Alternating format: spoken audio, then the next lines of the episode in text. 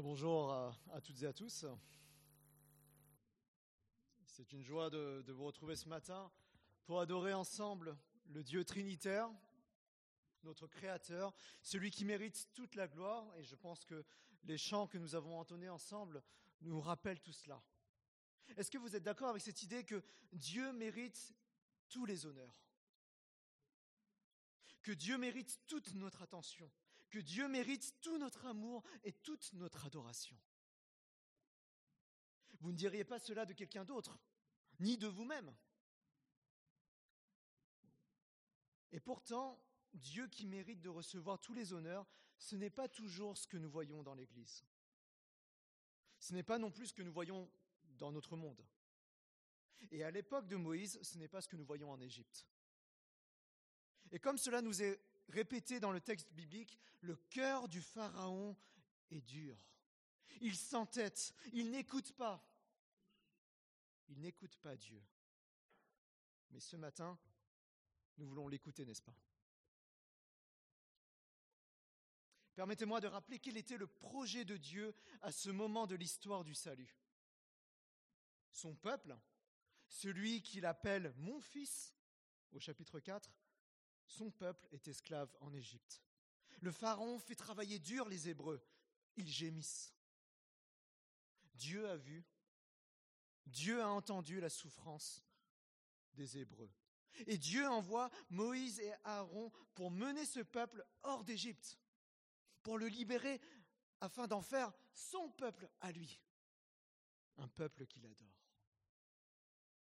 Et nous lisons au début du chapitre 7 ce que l'Éternel a déclaré. Et je vous y reporte, chapitre 7, verset 3. Je multiplierai mes signes et mes miracles en Égypte. Verset 4.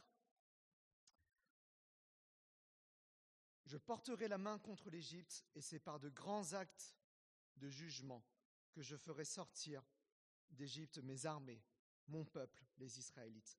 Verset 5 les Égyptiens reconnaîtront que je suis l'Éternel lorsque je déploierai ma puissance contre l'Égypte et ferai sortir les Israélites du milieu d'eux. Voilà le projet de Dieu. Il l'annonce d'avance. Et progressivement, c'est ce qui est en train de se passer. Plaie après plaie, fléau après fléau. Tout se passe comme Dieu l'avait dit. C'est lui qui contrôle la situation. Et même l'endurcissement du cœur de Pharaon n'empêchera pas la réalisation de son projet. Dieu délivrera son peuple, quoi qu'il arrive. Dieu fera d'Israël son peuple. C'est son projet. Et il réussira. Lorsque nous prêtons attention à la structure du texte, il apparaît que les neuf premières plaies sont divisées en séries de trois.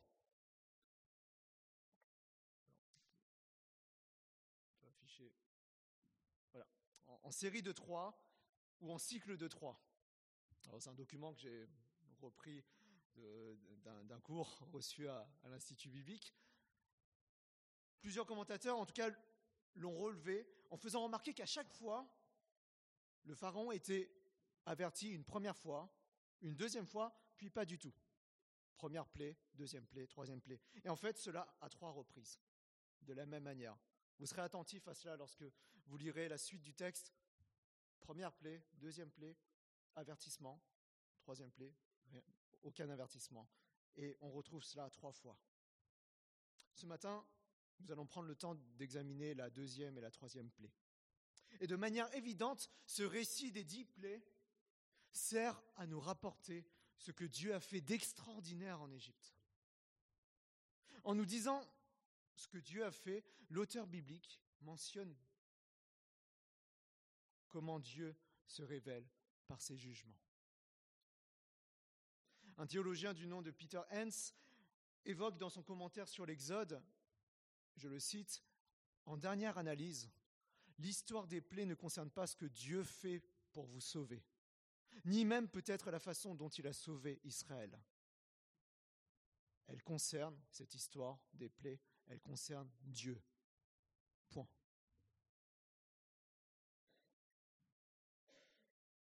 En dernière analyse, l'histoire des plaies ne concerne pas ce que Dieu a fait, mais elle concerne Dieu. Point. Et il poursuit dans ce commentaire en nous suggérant la question à nous poser lorsque nous lisons ces textes. Qu'est-ce que ce texte me dit au sujet de Dieu? Ce texte ne me dit pas qu'est-ce que je dois faire. Ce texte me dit quelque chose à propos de Dieu. Qu'est-ce que ce texte me dit à propos de Dieu Pour tous ces signes miraculeux que nous sommes en train de parcourir, Dieu montre aux Égyptiens comme aux Israélites qu'il est le seul vrai Dieu. Nul n'est comme lui. Dieu n'a pas d'égal. Et effectivement, Dieu n'a pas d'égal, et nous le voyons d'abord dès le début de notre texte. C'est lui qui envoie le fléau. Et nous allons justement parcourir les deux fléaux. Vous vous souvenez sans doute qu'il y a déjà quelque temps de cela, nous avions beaucoup parlé des, punaises de lit. Oui, ça, ça, vous évoque forcément quelque chose. Quand nous prenions les transports en commun ou lorsque nous allions au cinéma, il fallait bien vérifier qu'aucun de ces minuscules insectes ne s'était glissé dans nos vêtements pour ensuite se faufiler dans notre lit. Parce que sinon, c'était le début du cauchemar. Une invasion de punaises qui pullulent non seulement dans le lit, mais aussi dans les meubles, dans les recoins, partout. Et pendant quelques semaines, au moins, toute cette histoire était devenue la hantise de beaucoup de franciliens. Peut-être un petit peu aussi la nôtre. Imaginez alors, donc je vous rapporte euh, une situation que nous avons tous vécue, mais imaginez alors ce que les Égyptiens ont dû vivre quand Dieu leur a envoyé une quantité impressionnante de grenouilles puis de moustiques. Ces fléaux ne sont pas en soi mortels, mais il gâche bien le quotidien des Égyptiens. Voyons le verset 26 maintenant du chapitre 7. L'Éternel dit à Moïse, Va trouver le Pharaon, et tu lui annonceras, Voici ce que dit l'Éternel, laisse partir mon peuple afin qu'il me serve. Si tu refuses de le laisser partir, je frapperai tout ton territoire par des grenouilles. Le fleuve pullulera de grenouilles. Elles en sortiront et pénétreront dans ta maison, dans ta chambre à coucher et dans ton lit, chez tes serviteurs et ton peuple, dans les fours et les pétrins.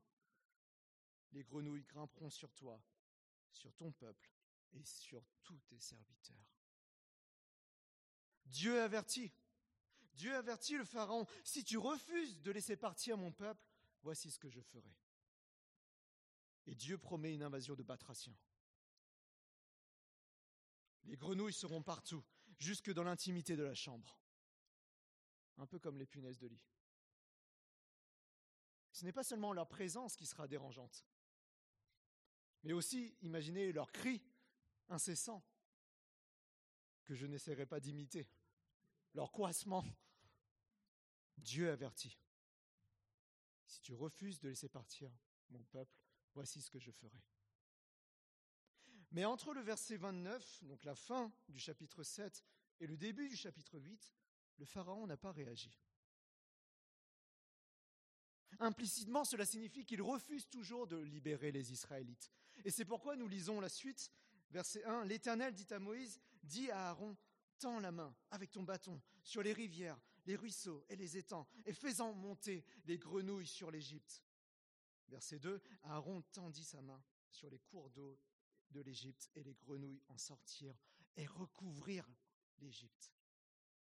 Cependant, les magiciens en firent autant par leur sortilège, ils firent monter les grenouilles sur l'Égypte. Aaron est de nouveau celui qui exécute les ordres et qui va montrer avec son bâton l'autorité de l'Éternel. Aaron fait le geste, mais disons-le une nouvelle fois, il n'a aucun pouvoir en lui-même. Ce n'est pas lui qui va produire le miracle. Il fait le geste, mais au verset 2, c'est Dieu qui intervient. Les grenouilles qui montent à la surface, c'est l'œuvre de Dieu qui les a créées. Et comme l'a fait remarquer le commentateur Peter Hens, Dieu bouleverse l'ordre établi dans sa création. L'être humain avait pour mandat de dominer sur les animaux, mais ici, ce sont les animaux qui se retournent contre l'être humain. Dieu bouleverse l'ordre établi dans sa création en provoquant cette plaie. Et l'auteur du psaume 78 rappelle entre autres les événements de l'Exode et indique, en parlant de Dieu au verset 45, il avait envoyé contre eux des mouches venimeuses qui les dévoraient et des grenouilles qui leur apportaient la dévastation. Ces grenouilles en question que mentionne le psalmiste du, du psaume 78, ces grenouilles ont été envoyées par Dieu. C'est son jugement sur l'Égypte. Et remarquez l'ironie au verset 3, je reviens à Exode 8. Le verset 3. Cependant, les magiciens en firent autant par leur sortilège. Ils firent monter les grenouilles sur l'Égypte. Remarquez l'ironie. Les magiciens qui sont parvenus, effectivement, à faire les signes ou les plaies précédentes, eh bien là, reproduisent effectivement le même fléau. Par leur magie, ils amènent dans le pays encore plus de grenouilles. Vous voyez l'ironie? Encore plus de grenouilles pour les envahir. Quelle ironie. La situation est telle que le pharaon n'en peut plus. Et il fait appel, non pas aux magiciens qui n'ont fait qu'empirer la situation, mais il fait appel à Moïse et à Aaron. Et c'est ce que nous verrons tout à l'heure. Mais descendons encore dans le texte au chapitre 8 et regardons directement au verset 12, la troisième plaie. L'Éternel dit à Moïse, dit à Aaron, donc on ne prévient pas le pharaon, pas d'avertissement, dit à Aaron, tends ton bâton et frappe la poussière de la terre. Elle se changera en moustique dans toute l'Égypte. C'est ce qu'ils firent. Aaron tendit la main avec son bâton et frappa la poussière de la terre. Elle fut changée en moustique sur les hommes et sur les animaux. Toute la poussière de la terre fut changée en moustique dans toute l'Égypte. Les magiciens employèrent leur sortilège pour produire les moustiques, mais il n'y parvint pas. Les moustiques étaient sur les hommes et sur les animaux. Les magiciens dirent au Pharaon, c'est le doigt de Dieu. Puisque le Pharaon est toujours dans son entêtement, Dieu frappe cette fois-ci sans avertir. C'est la fin d'un premier cycle de trois plaies. Et la poussière du sol, par la puissance de Dieu, du Dieu créateur, se change en moustique. Alors en fait, il y a une hésitation dans la traduction du terme en hébreu. Et c'est pourquoi, dans d'autres traductions, que vous verrez peut-être, on a rendu plutôt par poux. Alors que ce soit des moustiques ou des poux, dans tous les cas, nous n'aimons pas ça, n'est-ce pas? Fléau après fléau, Dieu étend son jugement jusqu'à toucher les animaux. Et nous le voyons à deux reprises dans notre texte. Verset 13, elle fut changée en moustique sur les hommes et sur les animaux. Et verset 14, les moustiques étaient sur les hommes et sur les animaux. Ce n'est plus seulement les hommes qui sont embêtés, mais les animaux aussi du pays sont touchés par le fléau. Et cette fois-ci, nous le voyons, les, magiciens sont vaincus. Ils doivent reconnaître que l'Éternel leur est supérieur. C'est le doigt de Dieu. Cela ne touche pas d'ailleurs davantage le cœur du Pharaon, mais déjà nous voyons que dans ses propres rangs, certains se rendent à l'évidence. Lui reste inflexible, mais déjà dans ses rangs, certains se rendent à l'évidence. Il y a quelque chose qui se passe avec le Dieu des Hébreux. Le Dieu des Hébreux n'a pas son pareil. Notre Dieu n'a pas son pareil. La création dont il est l'auteur est totalement à son service. Et cela ne fait que commencer. D'autres phénomènes vont s'abattre sur l'Égypte. D'autres animaux vont envahir et détruire le territoire. La création est totalement au service du Créateur pour accomplir ses plans. Et comme nous le verrons progressivement, Dieu remue ciel et terre pour sauver le peuple qu'il aime. Un autre psaume rappelle ce que Dieu a fait en Égypte. Je lis dans le psaume 105, verset 31. Sur son ordre, les mouches venimeuses et les moustiques ont envahi tout leur territoire. Que ce soit les grenouilles ou les moustiques, ces créatures n'obéissent qu'à Dieu. Et c'est pourquoi nul n'est comme l'Éternel. Et les plaies sont racontées dans le livre de l'Exode pour rappeler au peuple d'Israël tout ce que Dieu a fait pour eux, la puissance qu'il a déployée pour frapper l'Égypte, afin qu'ils reconnaissent qu'il est l'Éternel. Ces plaies nous parlent de Dieu. Ce n'est pas juste une bonne histoire à raconter à nos enfants avant de dormir. Ces plaies nous parlent de Dieu. Alors bien sûr, on peut la raconter à nos enfants avant de dormir, mais expliquons-leur que ces plaies concernent Dieu. Nous disent quelque chose à son sujet. Et si le fait d'envoyer ces plaies indique que nul n'est comme Dieu, eh bien, lorsque Dieu met fin au fléau, Dieu montre aussi qu'il est inégalable. Et c'est ce que nous allons voir tout de suite. Je poursuis la lecture de notre texte au chapitre 8, verset 4. Le Pharaon appela Moïse et Aaron et dit, Priez l'Éternel afin qu'il éloigne les grenouilles de moi et de mon peuple, et je laisserai partir le peuple pour offrir des sacrifices à l'Éternel. Moïse dit au Pharaon, À toi l'honneur de me fixer le moment où je dois prier pour toi, pour tes serviteurs et pour ton peuple, afin que l'Éternel éloigne les grenouilles de toi et de tes maisons. Il n'en restera que dans le fleuve. Il répondit, Demain. Moïse dit, Cela se passera comme cela, afin que tu saches qu'il n'y a personne qui soit pareil à l'Éternel notre Dieu. Les grenouilles s'éloigneront de toi et de tes maisons, de tes serviteurs et de ton peuple. Il n'en restera que dans le fleuve. Il semble déjà loin. Il semble déjà loin le temps où Moïse et Aaron repartaient bredouilles de chez le Pharaon. Ici, devant une situation insoutenable, le Pharaon convoque les deux frères pour que le malheur s'éloigne de lui et de son peuple. Et remarquez que le Pharaon, qui ne connaissait pas l'Éternel, demande maintenant qu'on prie l'Éternel pour lui. Il évoque même pour la première fois, même si cela ne se passera pas, que les Israélites pourront partir pour servir leur Dieu. Il le dit ici pour la première fois, comme si il commençait déjà un petit peu à céder. Mais nous savons que ce n'est qu'une feinte.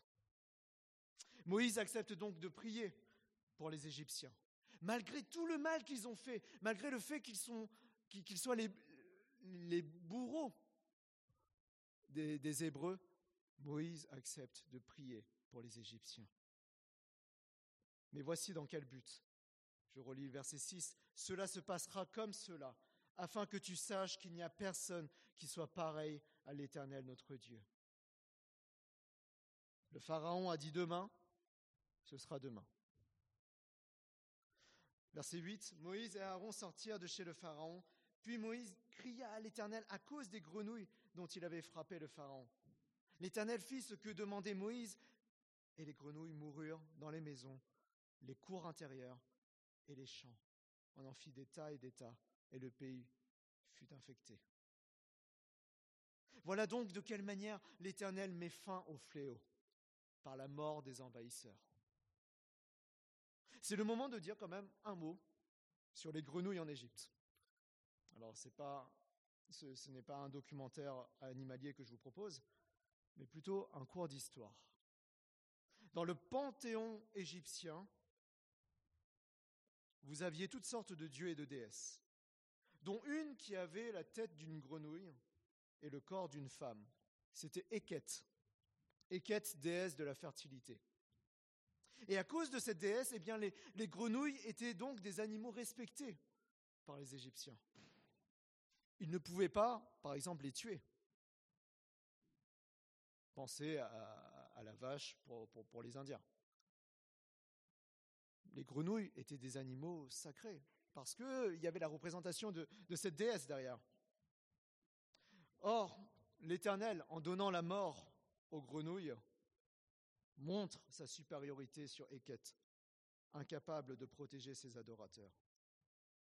L'Éternel, notre Dieu, peut envoyer un fléau, peut envoyer une invasion de grenouilles et peut aussi débarrasser l'Égypte de ce fléau. Non sans mauvaises conséquences. Parce que imaginez toutes ces grenouilles mortes sous un soleil de plomb. Bonjour la puanteur, n'est-ce pas? C'est ce qui nous est dit ici. Le pays, on est infecté. Notez que pour la troisième plaie, la plaie des moustiques ou des poux, nous n'avons aucune indication quant à la fin de cette plaie. Rien ne nous est dit que cette plaie s'est arrêtée à un moment donné. Les moustiques ou les poux ne meurent pas. Cela met en évidence la souveraineté de Dieu, qui décide d'arrêter ou non un fléau. Ni le Pharaon, ni les magiciens, ni les autres Égyptiens ne peuvent faire quoi que ce soit face à la puissance redoutable de Dieu, le seul Dieu. Et en même temps, il faut le souligner, Dieu fait encore preuve de grâce quand il répond à la prière de Moïse. Il fait preuve de grâce. Moïse prie Dieu, crie à Dieu qu'il mette fin au fléau. Et Dieu écoute la prière de Moïse et met fin à ce fléau. Alors c'est vrai, le pays sent mauvais, mais les grenouilles ne sont plus envahissantes. Fini la petite grenouille dans le four ou la petite grenouille dans sa chambre. Le pharaon semble avoir montré un signe de faiblesse. Et pour la première fois, effectivement, il avait l'air de, céder un peu. Pourtant, Dieu sait bien que le pharaon ne va pas céder. Et le verset 11 nous le confirme. Voyant qu'il y avait du répit, le Pharaon rendit son cœur plus insensible encore et n'écouta pas Moïse et Aaron. Cela se passa comme l'Éternel l'avait dit. Dieu le sait et pourtant il fait grâce.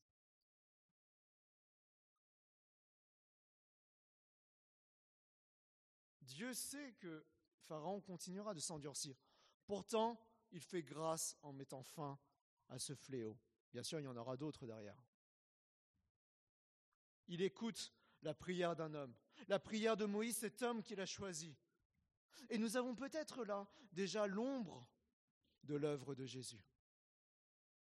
Jésus qui prie sur la croix pour ses ennemis. Père, pardonne-leur, car ils ne savent pas ce qu'ils font. Combien de fois Dieu nous a-t-il fait grâce alors que nous lui, avions demandé pardon pour le mal que nous avions fait? Combien de fois Dieu nous a fait grâce alors qu'il savait que nous allions recommencer à pécher? Peut-être tout de suite après.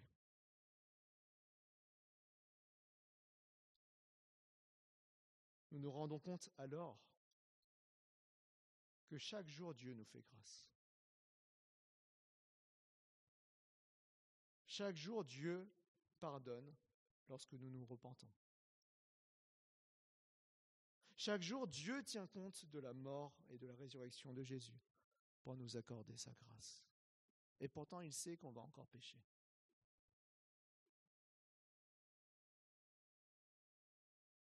En cela non plus, notre Dieu n'a pas son pareil.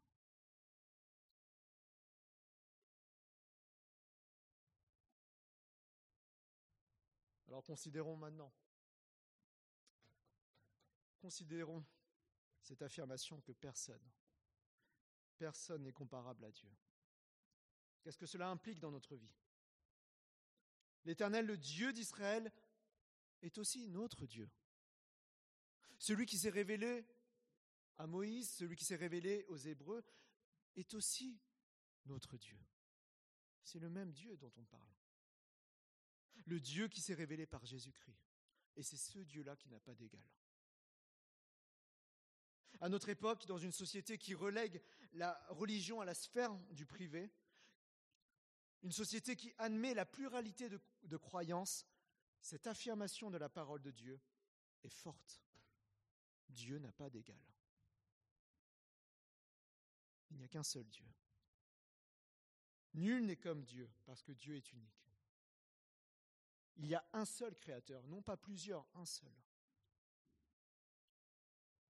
Et je vous propose de regarder quelques textes où Dieu répète à son peuple, par la bouche d'Ésaïe, que nul n'est comme lui. Et je vous invite à suivre avec moi. Si nous regardons en Ésaïe chapitre 43, pour commencer. Ésaïe chapitre 43, les versets 10 à 13. Dieu s'adresse à son peuple. C'est vous qui êtes mes témoins, déclare l'Éternel, ainsi que mon serviteur, celui que j'ai choisi afin que vous sachiez, croyiez et reconnaissiez qui je suis. Avant moi, jamais aucun Dieu n'a été formé, et après moi, jamais aucun autre n'existera. C'est moi, moi seul qui suis l'Éternel, et il n'y a aucun sauveur en dehors de moi. C'est moi qui ai fait des révélations, qui ai sauvé, qui ai annoncé les événements. Ce n'est pas un de vos dieux étrangers. Vous êtes donc mes témoins, déclare l'Éternel, que c'est moi qui suis Dieu. Je le suis depuis le début, et personne ne peut délivrer qui que ce soit de mon pouvoir. Quand j'agis, qui pourrait s'y opposer? Continuons encore au chapitre 44, le chapitre suivant, verset 6. Écoutons vraiment ce que Dieu dit. Voici ce que dit l'Éternel, le roi d'Israël, et celui qui le rachète, l'Éternel, le maître de l'univers. Je suis le premier et le dernier. En dehors de moi, il n'y a pas de Dieu. Verset 8, ne tremblez pas, n'ayez pas peur. Ne te laisse pas depuis longtemps annoncé et révélé, vous êtes mes témoins. Y a-t-il un autre Dieu en dehors de moi? Il n'y a pas d'autre rocher, je n'en connais pas. Et je continue encore au chapitre 45, versets 5 et 6. Cette fois-ci, Dieu s'adresse à Cyrus, un roi païen. C'est moi qui suis l'Éternel et il n'y en a pas d'autre. À part moi, il n'y a pas de Dieu. Je t'ai équipé pour le combat alors que tu ne me connaissais pas. C'est afin que l'on sache, à l'est comme à l'ouest, qu'en dehors de moi, il n'y a que néant. C'est moi qui suis l'Éternel, et il n'y en a pas d'autre. Rien qu'en trois chapitres, vous voyez le nombre de fois où Dieu dit, il n'y a pas d'autre Dieu que moi. Et je présume que si nous sommes rassemblés ce matin, c'est parce que nous croyons en ces affirmations de ce que Dieu dit de lui-même. À part l'Éternel. En dehors de l'Éternel, il n'y a pas de Dieu. Le Pharaon, à l'époque de Moïse, devait le comprendre. Les Judéens à qui le prophète Ésaïe prêchait devaient aussi le comprendre et le reconnaître. Et est-il vrai que pour nous, nul n'est comme notre Dieu? Avons-nous une si haute estime de notre Créateur? Puis-je confesser ma foi auprès de mon entourage dans les conversations que j'aurai avec des collègues ou des voisins qu'il n'y a qu'un seul Dieu? C'est celui qui a frappé l'Égypte au temps de l'Exode. Et c'est aussi celui qui a envoyé Jésus-Christ. Il n'y a qu'un seul Dieu. Est-ce que je pourrais affirmer cela face à ceux qui ne croient pas en lui? Nous ne devrions pas laisser le pluralisme religieux de notre temps gagner du terrain.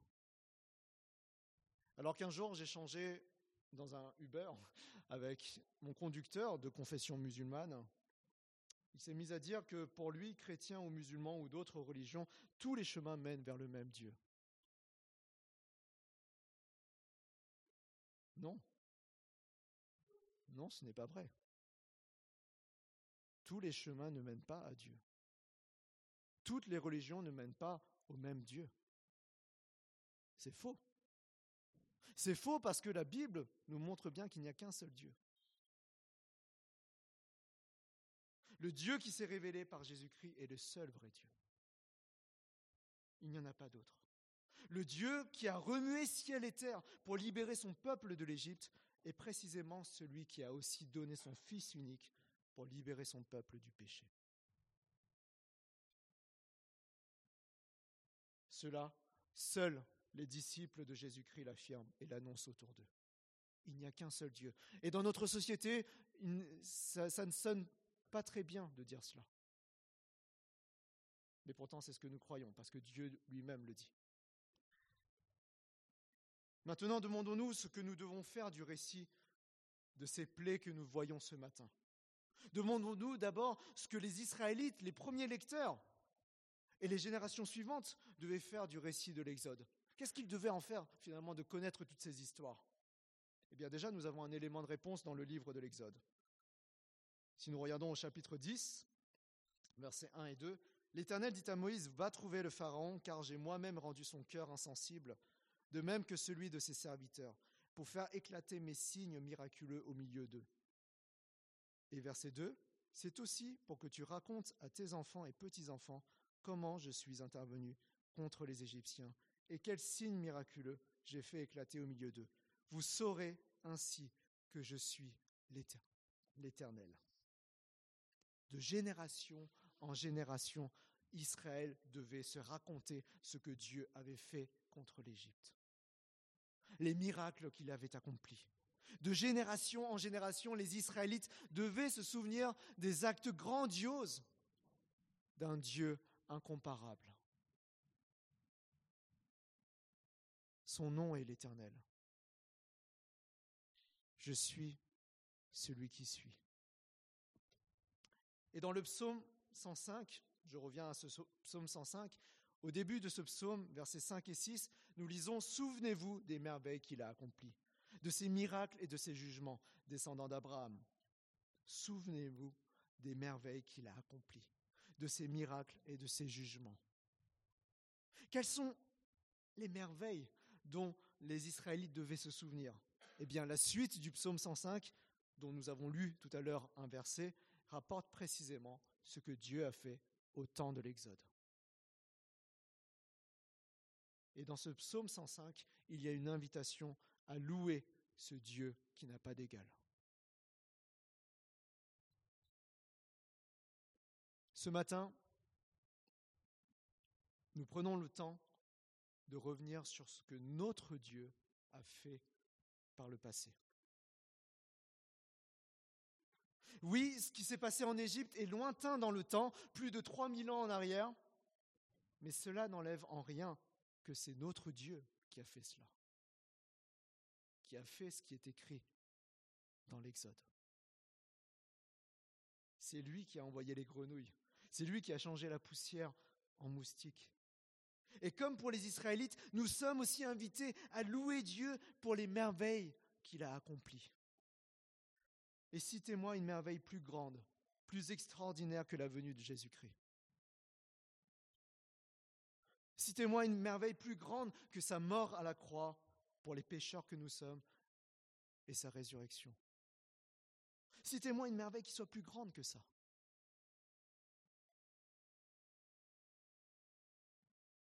C'est notre Dieu qui a agi ainsi, infligeant un jugement si terrible que Jésus a crié sur la croix, Mon Dieu, mon Dieu, pourquoi m'as-tu abandonné? Nul n'est comme notre Dieu. Et là aussi, à la croix, au moment de la croix, Dieu a remué ciel et terre. Le ciel s'est obscurci, la terre a tremblé. Citez-moi une merveille plus grande que ça.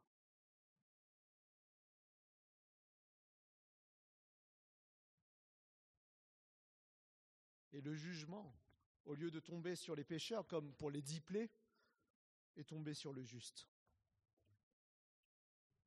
Et là, nous tombons à genoux devant Dieu. Si nul n'est comme notre Dieu, si personne n'est comme notre Dieu, alors vivons selon cette vérité. S'il est vrai que le dimanche nous nous rassemblons pour adorer Dieu, qu'en est-il du reste de la semaine? Est-ce que je continue d'adorer ce Dieu qui n'a pas d'égal? Dans l'ordinaire de notre vie, dans l'ordinaire de notre quotidien, est-ce que nous vivons plutôt comme si Dieu n'était pas là? Ou bien au contraire, le cœur rempli de louanges parce que nous reconnaissons que nul n'est comme notre Dieu? Avouons, et je m'inclus dans, dans, ce que je suis en train de dire, avouons que lorsque Dieu n'a plus autant d'importance dans notre vie, nous sommes en train de pécher contre lui.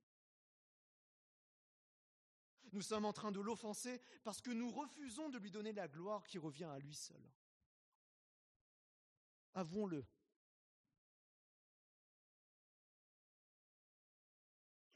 Or, nous l'avons dit au début du culte, Dieu nous a créés à son image pour que nous le glorifions.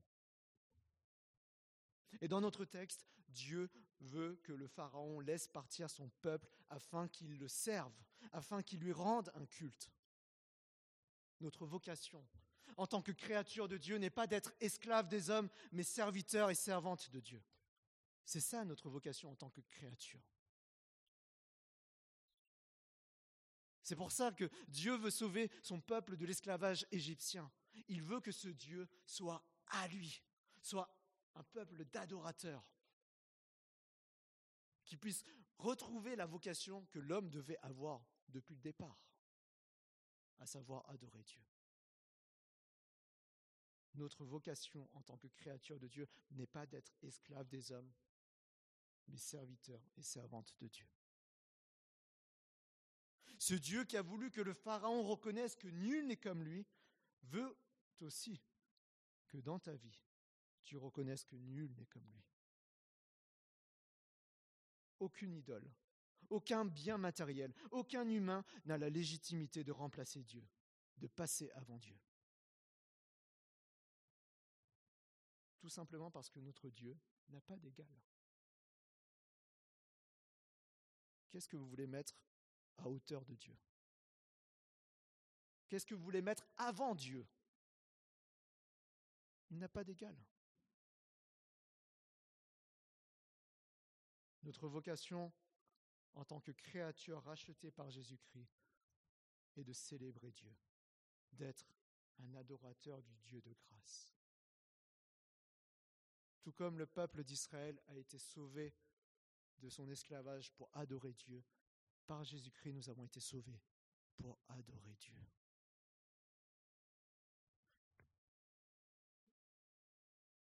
Je lis simplement Éphésiens chapitre 1, versets 4 à 6. En lui, Dieu, en lui, en Christ, Dieu nous a choisis avant la création du monde pour que nous soyons saints et sans défaut devant lui. Dans son amour, il nous a prédestinés à être ses enfants adoptifs par Jésus-Christ. C'est ce qu'il a voulu dans sa bienveillance pour que nous célébrions la gloire de sa grâce, dont il nous a comblés dans le bien-aimé. Il nous a prédestinés à être ses enfants afin que nous célébrions la gloire de sa grâce. Voilà notre vocation. Et si nous ne suivons pas cette vocation, nous sommes en train de rater notre vocation en tant qu'être humain. Tout ce que nous faisons qui sort du cadre de l'adoration de Dieu indique que nous ratons notre vocation.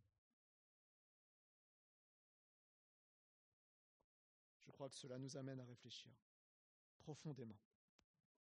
Et je termine en disant qu'il y a peut-être une chose que nous pouvons faire cette année et qui nous permettrait de vivre selon cette vérité que Dieu n'a pas d'égal. Une chose, faire une retraite spirituelle. Partir trois, quatre jours ou plus dans un lieu retiré, avec seulement sa Bible pour écouter Dieu, pour renouer avec le Créateur, qui est aussi notre Sauveur. Trois, quatre jours sans programme, parce que l'objectif est juste d'être avec Dieu. Je sais que ce n'est pas toujours envisageable dans notre agenda, que certains ne pourront pas le faire, mais réfléchissez quand même à cette possibilité. Surtout si vous avez l'impression de ne pas avoir de temps pour Dieu. Si Dieu est sans égal, si Dieu est incomparable, on peut au moins dégager un peu de temps pour lui. Un temps exclusif pour lui. En tout cas, cela fait partie de mes projets personnels de 2024, parce que j'en ressens le besoin. Partir une semaine, faire cette retraite et consacrer tout mon temps à Dieu. Parce que comme il a montré en Égypte, comme il a montré à la croix, Dieu n'a pas d'égal. Prions ensemble.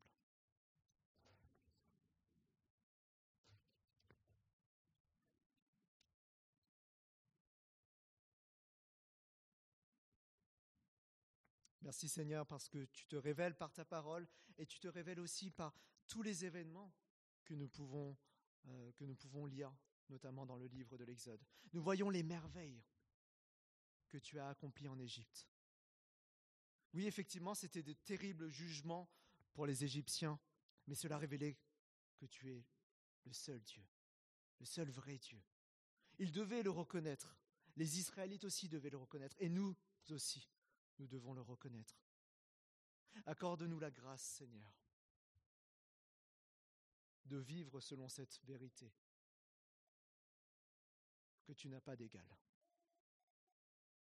que rien ne doit être placé au-dessus de toi, parce que tu n'as pas d'égal. Tu es unique et tu es notre Dieu. C'est toi qui nous as fait grâce, c'est toi qui es venu à nous par Jésus-Christ.